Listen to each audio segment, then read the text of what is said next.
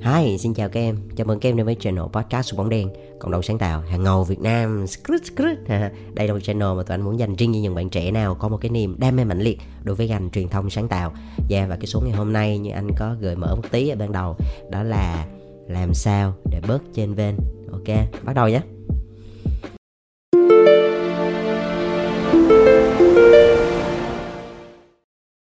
Thì đầu tiên thì anh muốn kể cho tụi em nghe một vài cái câu chuyện thì những cái câu chuyện này là những câu chuyện có thật và anh được nghe được hoặc là những câu chuyện mà anh đã trải qua.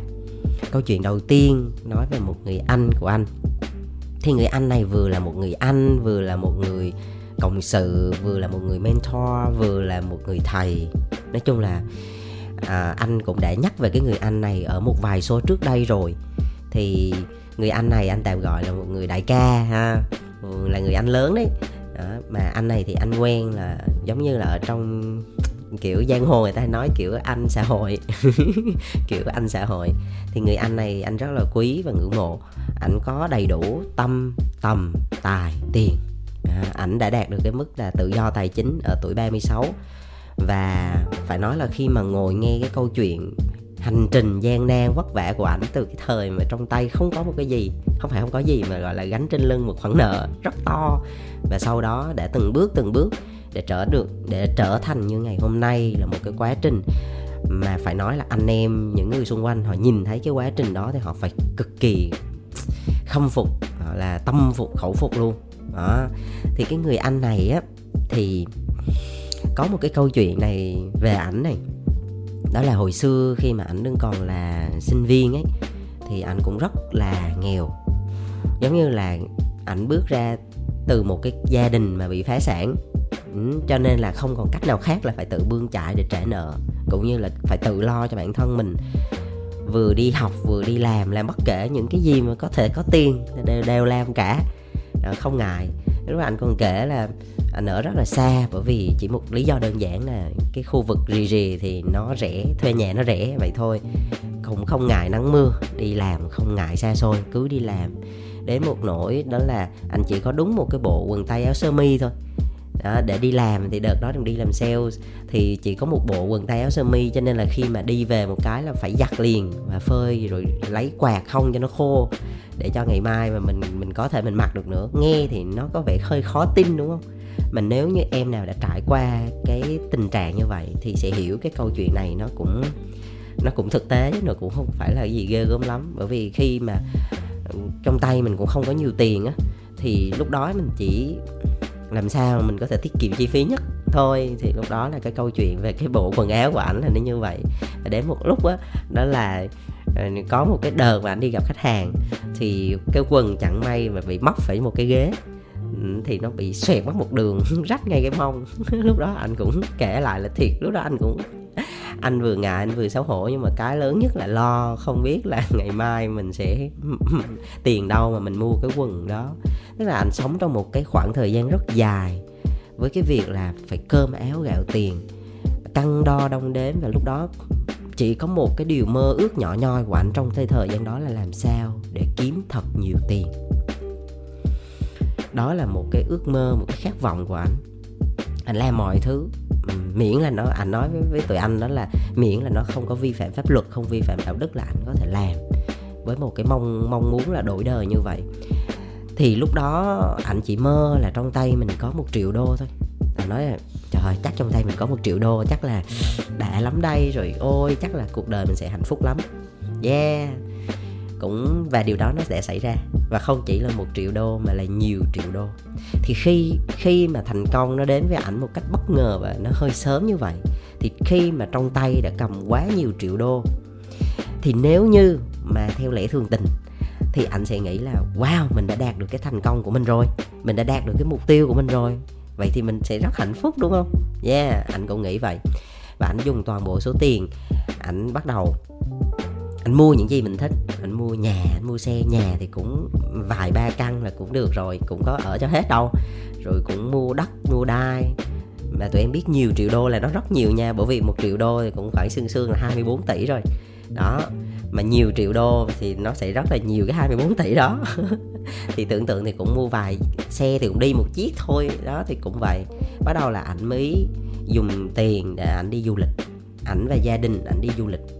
Thì khi mà đi du lịch ròng rã như vậy, tức là mở mắt ra là bắt đầu đi ăn, đi chơi, đi du lịch, đi mua sắm. Đó, mua túi, mua giày, mua áo, mua quần, mua những thứ mà xưa giờ mình cần, mình thích, mình muốn, mình khao khát mà mình chưa được thì mình bắt đầu mình xả xả hơi mua xài.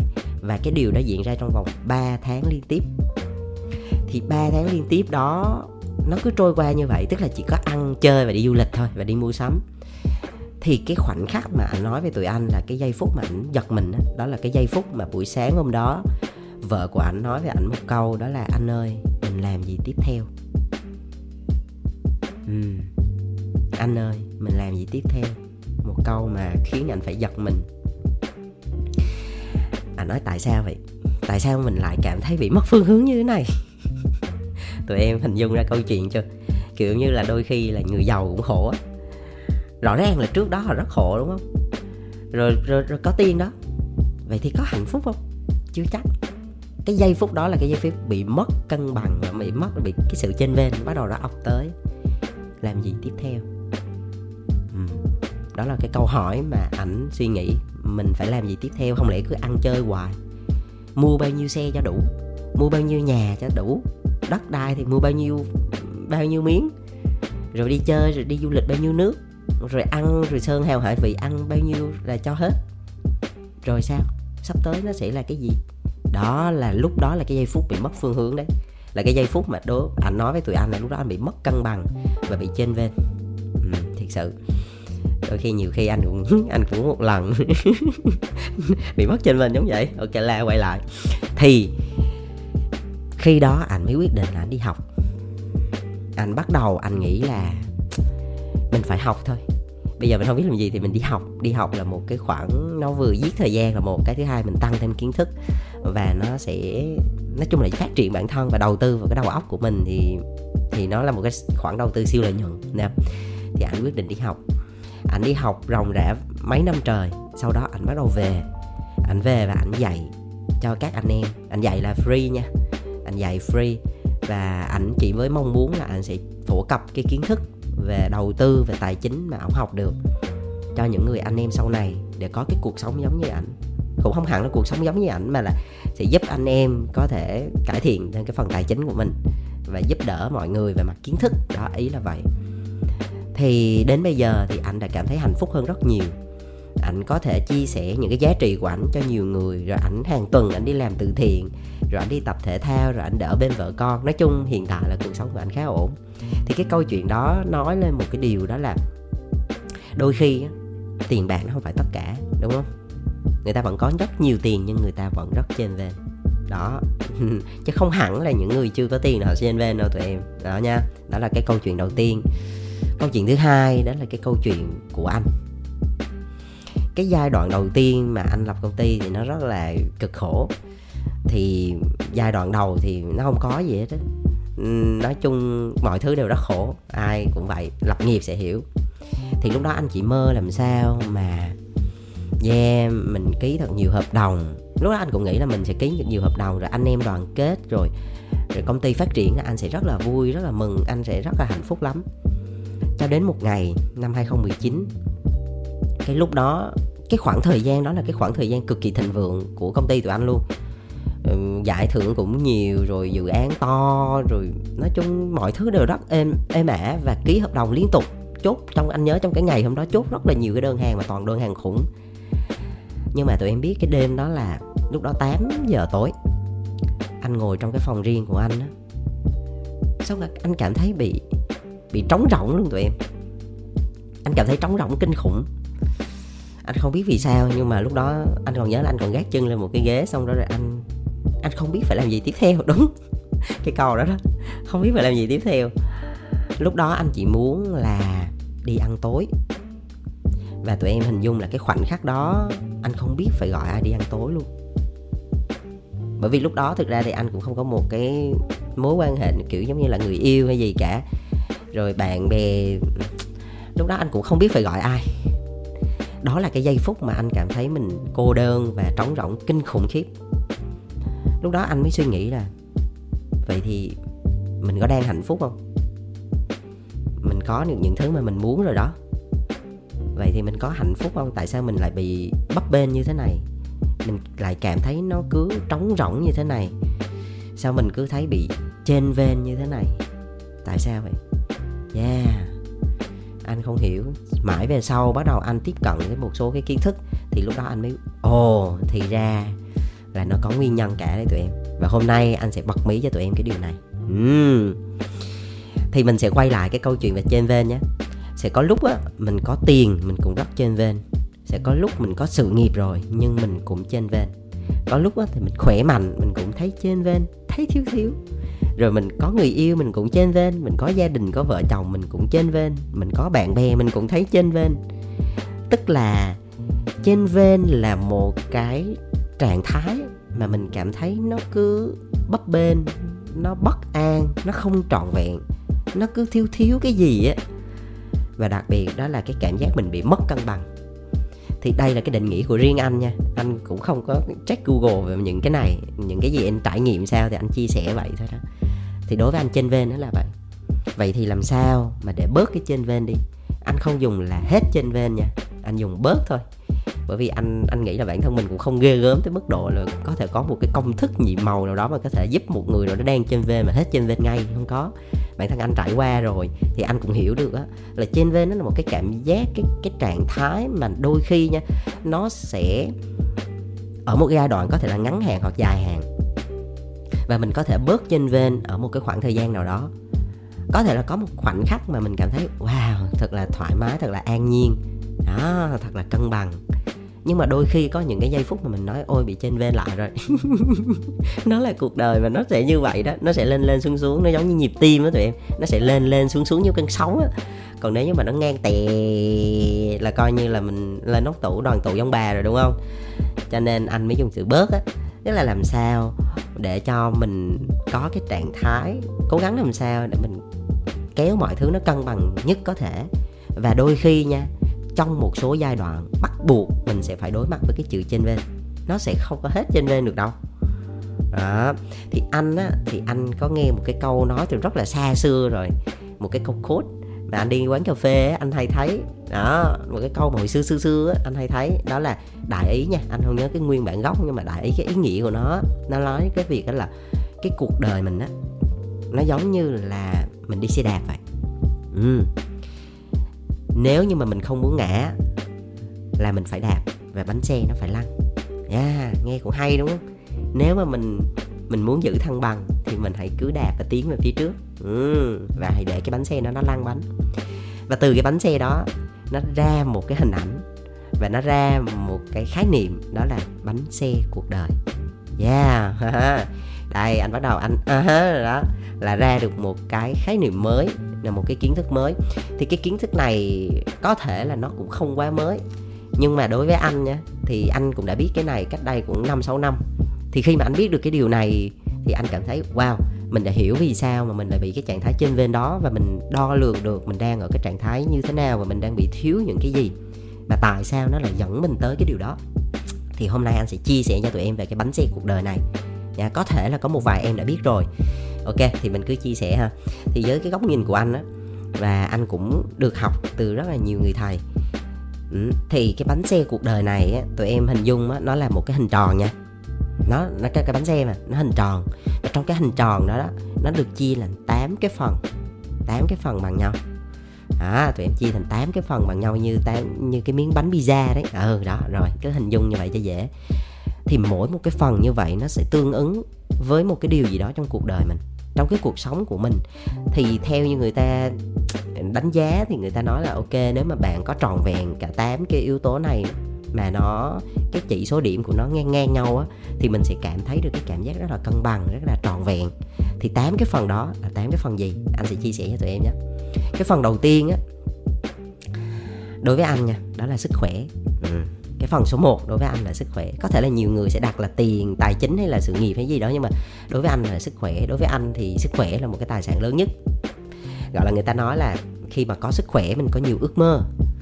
Khi mà không có sức khỏe thì mình chỉ có một ước mơ đó là sức khỏe. Nó đại ý là như vậy. Gọi là có sức khỏe là có tất cả. À, bởi vì sao? Bởi vì có sức khỏe thì mình mới làm việc được. Có sức khỏe thì mình mới kiếm tiền được. Có sức khỏe thì mình mới xài tiền được. Có sức khỏe thì mình mới làm cái này cái kia được. Còn mà không có sức khỏe thì cứ nằm trên đóng tiền nó cũng vô ích rồi. Thì cái đầu tiên mà đối với anh rất rất rất là quan trọng đó là sức khỏe. Sức khỏe nó giống như á, là cái việc mà mình bỏ tiền tiết kiệm trong ngân hàng ấy tụi em. Ừ. đôi khi là mình sẽ không xài tới nó đâu nhưng mà mình cứ để nó đều đều ngày này qua tháng nọ, năm này qua năm nọ. Đến khi mà lỡ nha, lỡ lỡ thôi, xui xẻo mà nó có chuyện gì xảy ra thì lúc đó mới thấy được cái sự lợi hại của cái việc mà mình đã tích lũy. Cho nên á, đôi khi sức khỏe nó không có đến một cái lúc nó bất ngờ đâu. Không phải tự nhiên cái mình tập ngày, thể dục ngày hôm nay, ngày mai mình khỏe liền không có. Nó phải là cái sự bồi đắp từ từ và nó đều đặn ngày này qua tháng nọ, ngày này qua tháng nọ, ngày này qua tháng nọ. Đó, thấy chưa? Lặp đi lặp lại đó. Rồi thì anh có thể chia sẻ thêm về cái phần sức khỏe bởi vì anh rất là hứng thú với cái điều này. Uhm, có một cái đợt thời gian mà anh bị sốt xuất huyết. Anh sốt xuất huyết mà anh phát hiện hơi trễ. Ờ, người anh nó nọ đổi đỏ hết luôn mà lúc đó anh không biết nó cứ sốt 39 40 39 40 luôn mà anh cũng ị y anh anh anh không chịu đi khám. Khi mà anh đi khám thì bác sĩ mới nói là nó đã ở cái giai đoạn rất là nguy hiểm. May mà vào bệnh viện kịp nếu không là là không biết chuyện gì xảy ra ôi lúc đó anh sợ kinh khủng sợ luôn á tụi em. Bắt đầu là anh anh vô viện anh nằm. Bắt đầu chữa trị trong vòng 2 tuần liền. Trong vòng 2 tuần đó nó như là một cái cực hình với, với anh luôn. Mặc dù cái bệnh sốt xuất huyết nó không phải là một cái bệnh gì đó nó quá kinh khủng. Tức là tất nhiên sẽ có một những cái trường hợp nó nó xui xẻo. Nếu mà mình mình mình, mình làm mình không có phát hiện kịp đó, thì nó cũng rất kinh khủng.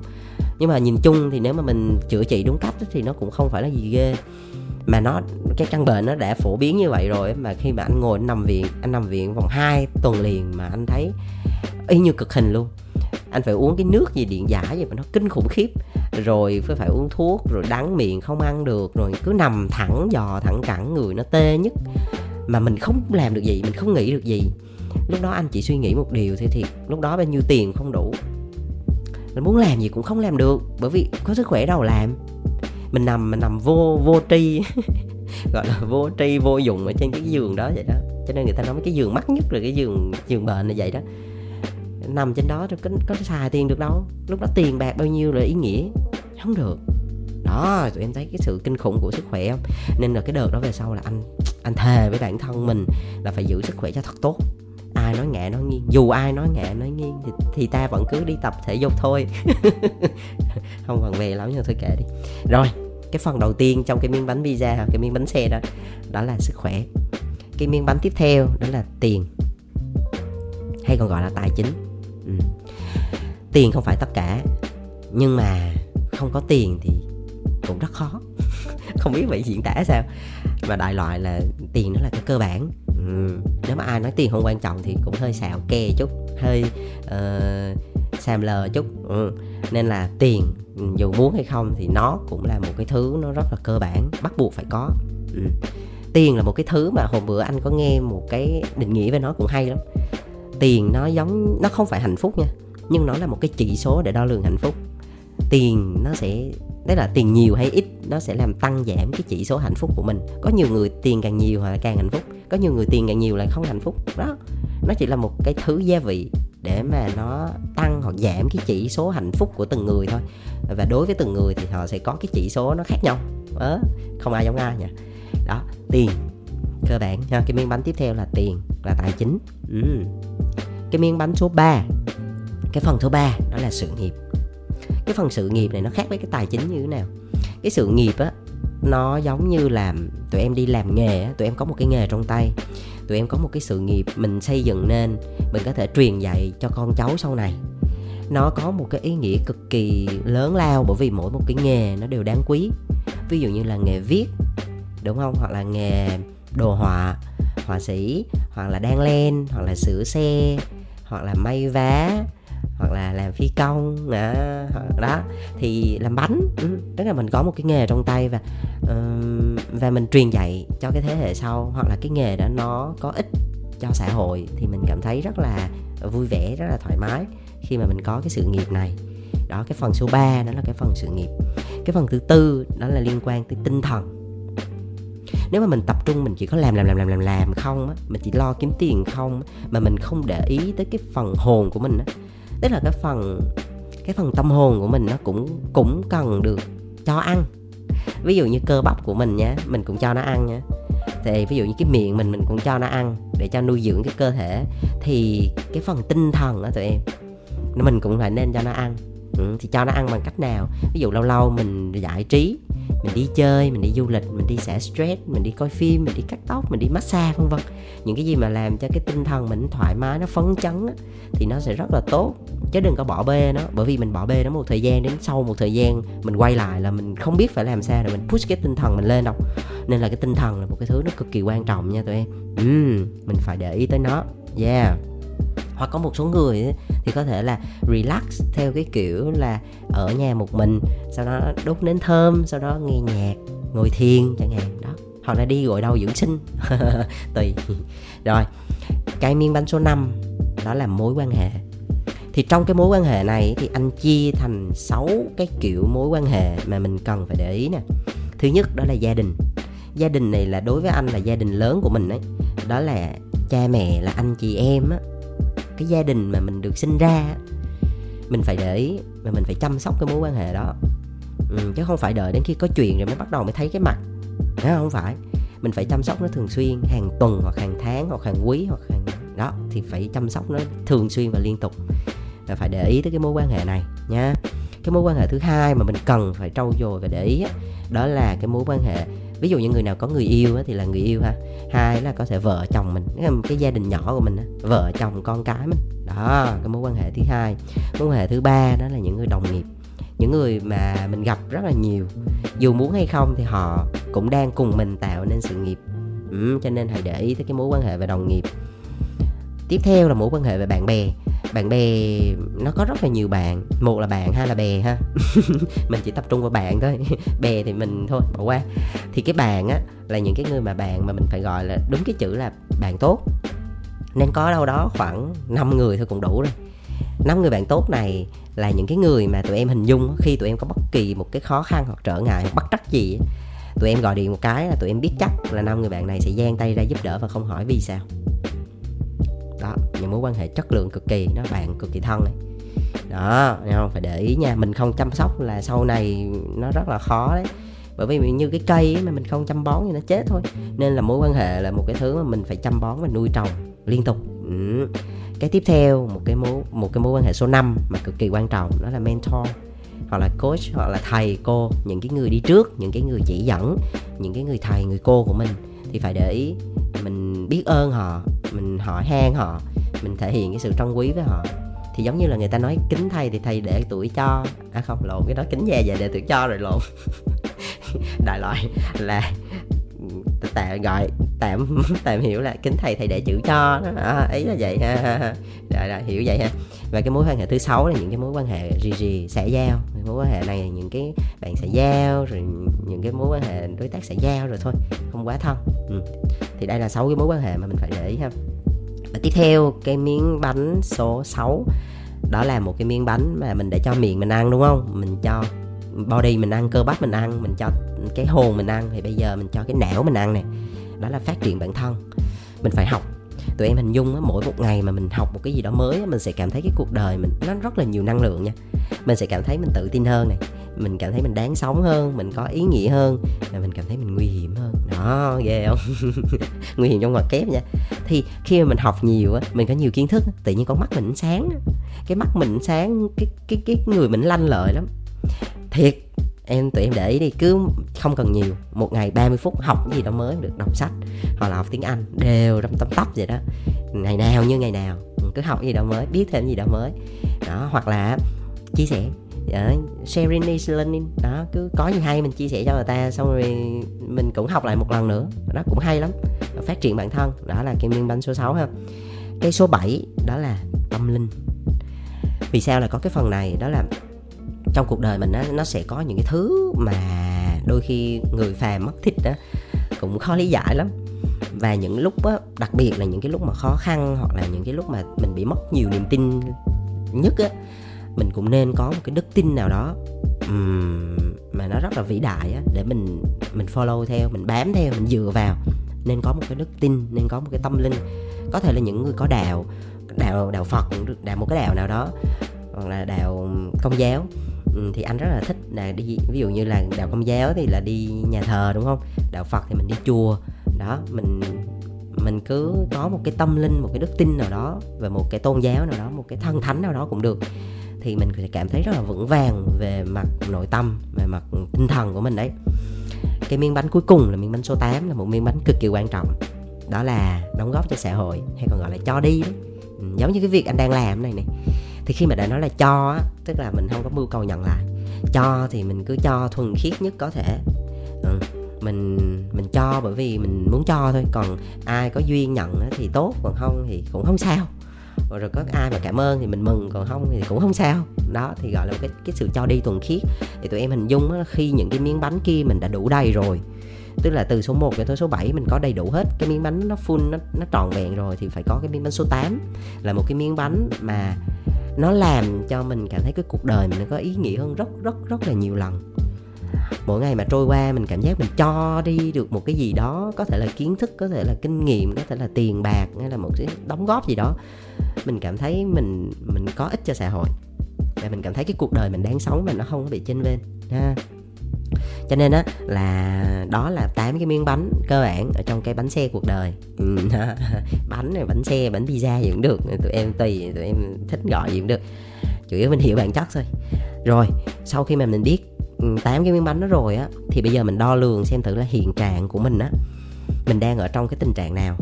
Thì tụi em cứ hình dung á, từ cái tâm á, là bằng số 0 tính ra cái móc ở phía ngoài, cái vòng tròn ngoài là số 10 thì tụi em đo thử là từ số 0 tới từ một, số 10 là tụi em đang được mấy điểm trong cái vòng tròn đó, trong trong cái miếng bánh đó. Ví dụ như là về tiền thì mình đang ở mức nào? 5 trên 10 hay 6 trên 10 hay 9 trên 10 hay 10 trên 10 theo cái mức mà mình đặt ra về mặt tài chính và tương tự với sự nghiệp, với sức khỏe, với tinh thần, với mối quan hệ, với phát triển bản thân, với tâm linh hoặc là với cái sự đóng góp cho xã hội. Thì mình cứ đo thử. Thì khi mà mình đo như vậy á, thì nó sẽ ra thường là nó sẽ ra những cái miếng vòng tròn nó không có đều nhau. Ừ. sẽ có cái thì nó nó nhỏ quá có cái thì nó lại bự quá. Thì tụi em hình dung nếu như mà nó bị lệch như vậy thì khi mà lăn nó sẽ không có đều. Lăn thì nó không có trơn tru. Đó là ý nghĩa của cái việc lăn bánh à hay không? Nên là cái việc của mình á thường là người ta nói thông thường thì mỗi một mức á, nó ở số 5 trở lên thì là phù hợp. Ừ, nó ở mức trung bình trở lên và và những cái sự chênh lệch của từng cái miếng bánh nó không nên quá xa nhau. Nó sẽ gần xe xích với nhau càng kéo nó gần nhau bao nhiêu thì càng tốt. Để thì miễn sao cho cái hình tròn nó càng tròn là càng tốt. À, thì hình dung vậy ha. Ok là hôm nay anh chia sẻ về cái này anh cũng cảm thấy rất là vui bởi vì đây là một cái cái cái, cái chủ đề mà anh đã nốt ra giấy cách đây hai tháng rồi bây giờ anh mới có dịp anh chia sẻ. Rất là mong là nếu mà tụi em học được gì từ đây thì cũng rất là mừng. Anh thật sự là thành tâm là rất là mừng. À, chúc tụi em sức khỏe à, bớt trên ven và làm việc thật vui nhé. Bye bye.